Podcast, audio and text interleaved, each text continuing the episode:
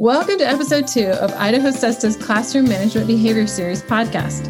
This is a place for general and special educators of all grade levels to hear about topics important to helping you develop effective classroom management practices to improve student performance and to maintain appropriate behavior in the classroom. I'm Lisa Richardson, Behavior Coordinator in the Southeast Region 6 and part of Region 5. And I am Brianna Kober. I'm the behavior coordinator in the South Middle region of Idaho. I cover regions five and a little bit of region six as well. I'm down in the Magic Valley area. Today's podcast is going to be the second educator spotlight. Today we have with us John Burke. I'm so excited to be hosting this podcast today because one fun fact about him is he participated in our ALBE project last year. For those of you that don't know what ALBE stands for, it's the Advanced Learners Behavior Institute. This project was something we did last year that allowed our SESTA coordinators to work really closely with some individuals all throughout the state. Functional thinking was a huge component of ALBE, and I am proud to say that JB has become very skilled at thinking functionally. So now I'm going to stop bragging for a minute and let him introduce himself and tell us a little bit about who he is, what he does, and how he got to where he is today. So go ahead, JB. Well, very interesting story. You know, I'm going to start way back, even before grad school, because it's just kind of funny how things get lined up. My bachelor's degree is in ag economics. I always enjoyed working with kids. And one day during an open house back at Kansas State, I thought, I'm going to go check out the Family and Child Development program in the home ec department. So I walked in, and this very attractive professor came up and she says, I know what you're looking for. And I thought, You do? She says, Yeah, you're looking for family and child development. And so off she steered me to get into family and child development, and it all started from there. I did end up getting a master's degree in family and child development, adolescent counseling, and spent a number of years after that growing mushrooms and that, and then decided it was time to start working with kids again. I uh, became a PSR worker for a private provider and started working both out of school and in schools. I got into developmental therapy. I also did intensive behavior intervention, became certified in all of those. I did as much as I could to learn how can I work with kids and, and be effective in making changes in their lives getting to where I am here in Kimberly was another one of those crazy things. I was doing PSR here at the school. Linda Reese, the special education director, was talking to me and always trying to get me to become a staff member at the school. And I kept saying, no, I enjoy what I'm doing as a PSR person. And then one day she says, well, you know, you can have retirement in five years. a light bulb came on. I thought, okay, I probably need retirement. And so I signed up and became a special education teacher. That was uh, a little over six years ago. I've been doing special education here at Kimberly for the last six years. Of course, with the behavior background, I do get to jump into the behavioral concerns that we have with a number of our students. I always find it so interesting to see how people who are in this wild world of behavior did not start there. It's really funny to see where their paths came from, but we all seem to have a common goal once we get here. A lot of people think we're crazy because some of us really enjoy doing this, but we all have such common interests in seeing the success of these children. It's harder for them to see that success sometimes. It's really inspiring because your background is so varied. You are mm-hmm. pulling from so many different places to get the knowledge you have, and, and it really kind of uniquely sets you up to, to do what you're doing, it sounds like. And the behavioral study probably just added to it. That's great. Yeah, definitely. And I think one thing I'd really like to hear a little bit more about is if you had any aha moments where you learned specifically about thinking functionally or behavior analysis. When was a moment where you really changed your perspective on behavior? So, thinking about that way back in my early days of the PSR, I was working with a student uh, who was on the autism spectrum, and I was meeting him at the Twin Falls pool. They were having a class field trip. I met him there and was working with him in that environment. And the bus driver happened by, and we were sitting on the bench as the student was in the pool with his classmates. He started talking about him. He says, What's wrong with this boy? He says, I could fix that in a short time. All I need to do is take him out back behind the barn or whatever it was that he's going to say. And I thought, you know, part of me says, yeah, that would probably take care of things. But then I got to thinking, no, that's not right.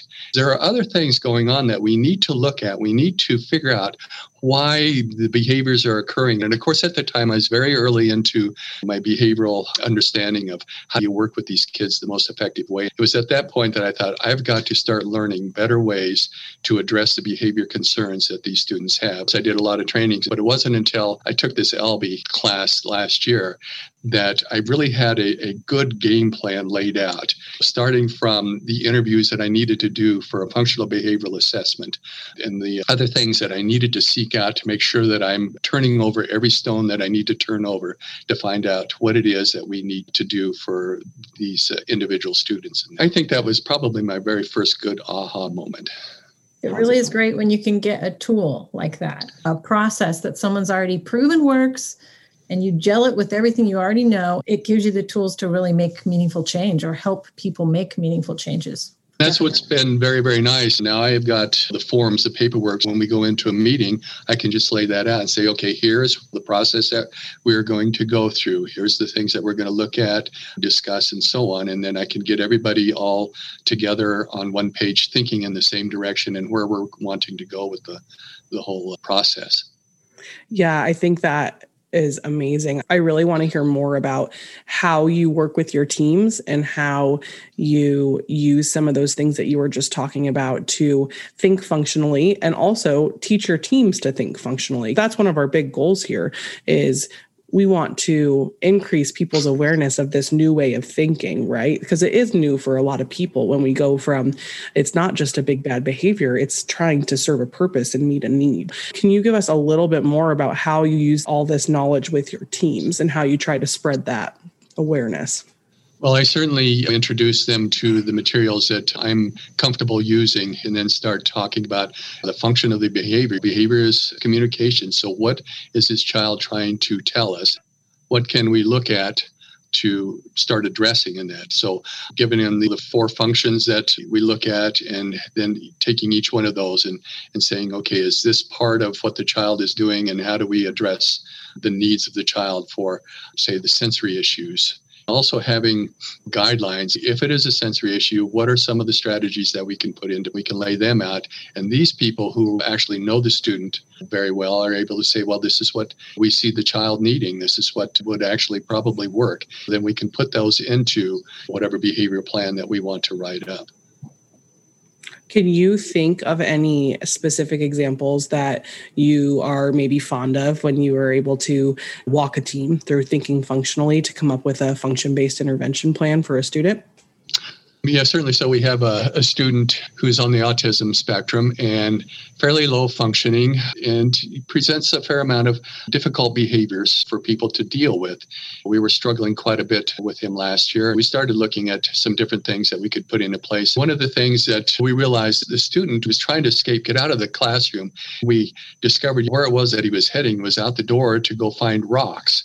He just loved rocks, some sort of a sensory need that he, he had that rocks would fulfill. I says, okay, how can we replace his need to run out of the classroom and go look for these rocks with a, a way for him to satisfy this need, but yet also give him that movement that he's wanting? I said, let's create a rock pile here in the school. When he's ready to go or he's done some things that he's needed to get done, now we can go to the rock pile and pick out rocks. And so they did create that. It, it didn't turn out the way that I envisioned it, but it turned out the way that they knew that they could deal with it and still keep him from heading off and doing some other things as well. Looking at some of those things, we also looked at other sensory needs, created some sensory boards for him, gave him his own little corner where the sensory boards were mounted for him to be able to go in and fulfill his sensory diet with that stuff. We also looked at okay, we have some work for him that we want him to do, and he's trying to avoid it. How can we set this up so that he is actually enjoying doing this work? And so then we did, and I forget what we call it, Brianna, but where we stair step it, you know, going from high uh, high probability to low probability. Prob- yes, thank you. The high probability to low probability. That was a light bulb thing for me when you presented that. I says, yeah, that's exactly what we need to set up and do. We've done that with him and other students as well, and I've seen some very, very good successes with uh, getting them to get more work done.